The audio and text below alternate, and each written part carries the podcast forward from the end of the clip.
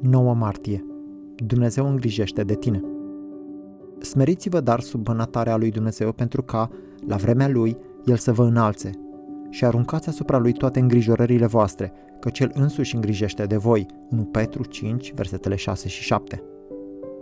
De ce este anxietatea legată de viitor o formă de mândrie?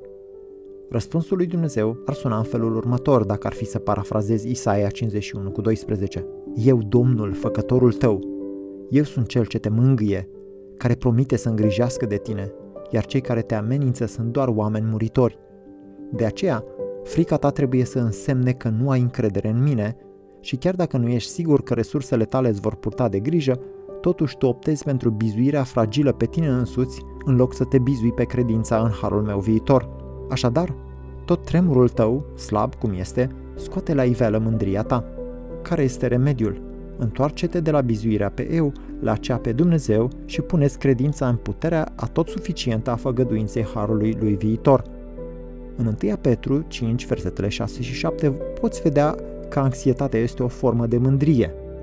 Observă legătura gramaticală dintre versete. Smeriți-vă sub mânatarea lui Dumnezeu, iar acum versetul 7, aruncați toate îngrijorările voastre asupra lui.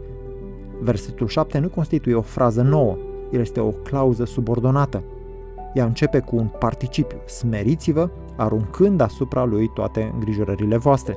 Asta înseamnă că aruncarea anxietăților tale asupra lui Dumnezeu este o manieră de a te smeri sub mâna lui tare.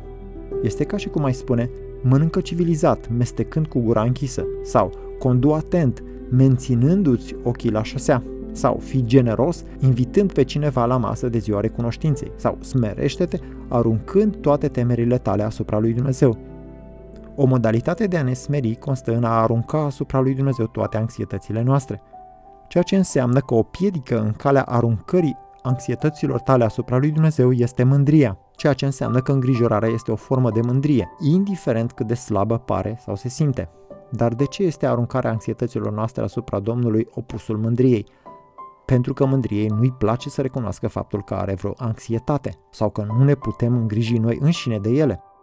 Iar dacă mândria trebuie să admită că fricile ei sunt imposibil de gestionat, totuși nu-i place să recunoască că remediul ar putea fi încrederea în altcineva care este mai înțelept și mai puternic.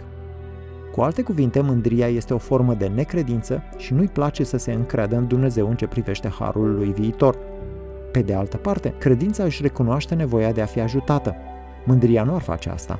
Credința se bazează pe Dumnezeu care îi dă ajutor. Mândria nu ar face asta.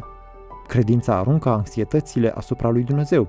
Mândria nu ar face așa ceva. De aceea, Modalitatea de a lupta cu necredința mândriei constă din a recunoaște liber că ai anxietăți și din a te bucura de făgăduința harului viitor din cuvintele El îngrijește de voi, apoi să arunci toate fricile tale pe umerii lui puternici.